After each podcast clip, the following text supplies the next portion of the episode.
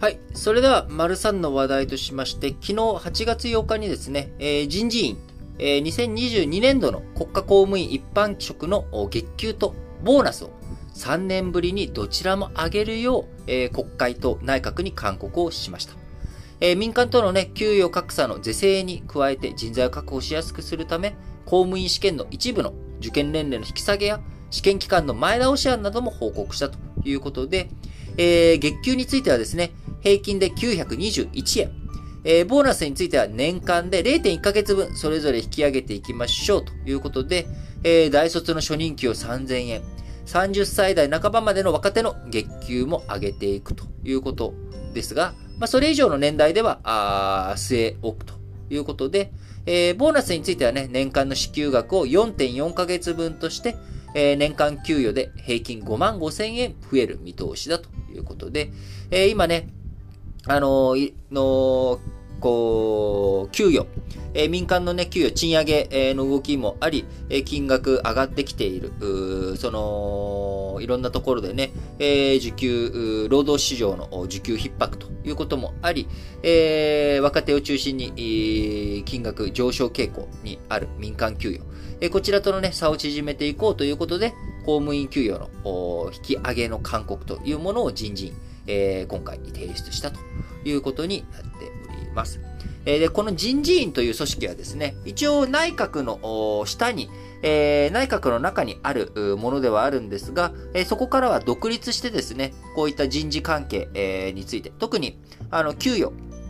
の勧告、これができるというのが最大の権利、権限としてあるわけですが、こちら、この人事院という組織はですね、戦後に作られたものです。もともと昔はね、日本内務省という、あの、まあ、えー、官僚の中の官僚というかですね、内務省というものが、まあ今の自治省とか総務省とか、まあそういったものを全部管轄していて、えー、昔の県知事さんとかね、地方自治っていうものは、あ選挙で選ばれるんじゃなくて、中央から派遣されて、えー、知事さん、言ってたわけですけれども、まあそういったところの統括とかをね、していたのも内務省ということで、非常にその内務省の権限、えー、権力が強かったということもあり、え戦後、えー、日本がね、占領、GHQ に占領されていた時に、え、内務省というものは解体され、え、その中の人事関係についての権限というもの、これをね、すべて人事院の方に集約させていくということをやったわけです。なので、えー、まあ、内務省自体はね、解体されたんですけれども、えー、GHQ 肝入りで作られたこの人事院というものが、占領期においてはですね、非常に強い権限を持っていたと。で、えー、労働三法、えー、労働三権、えー、こうね、えー、サボタージュしたりとか、デモというかですね、あの、組合、労働争議をしたりとか、あこういった労働基本権というものが公務員についてはですね、あの、規制されている、えー、そういった活動ができない、ということもあり、えー、じゃあ、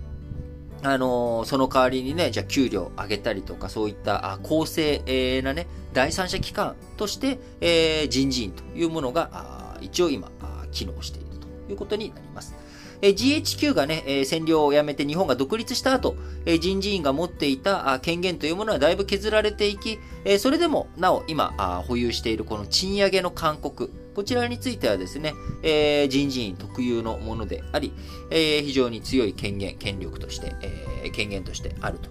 いうことになっており、まあ、こちらのね、人事院勧告を受けて、えー、まあ、その通りにね、きっと、上がっていくんだろうな、というふうに思います。やっぱり、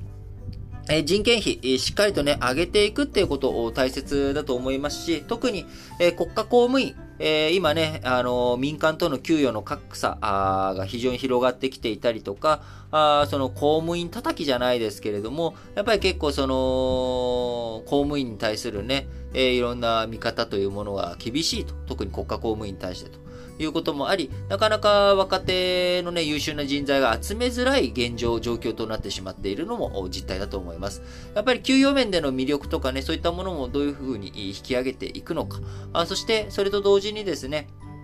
やっぱり、えー、やりがいをしっかりと持っていけるようにね、あのー、国民全体から、こう、支持、支援を、受け取ることのできるような、まあ、そういった組織にね、しっかりと変わっていって、えー、しいなと。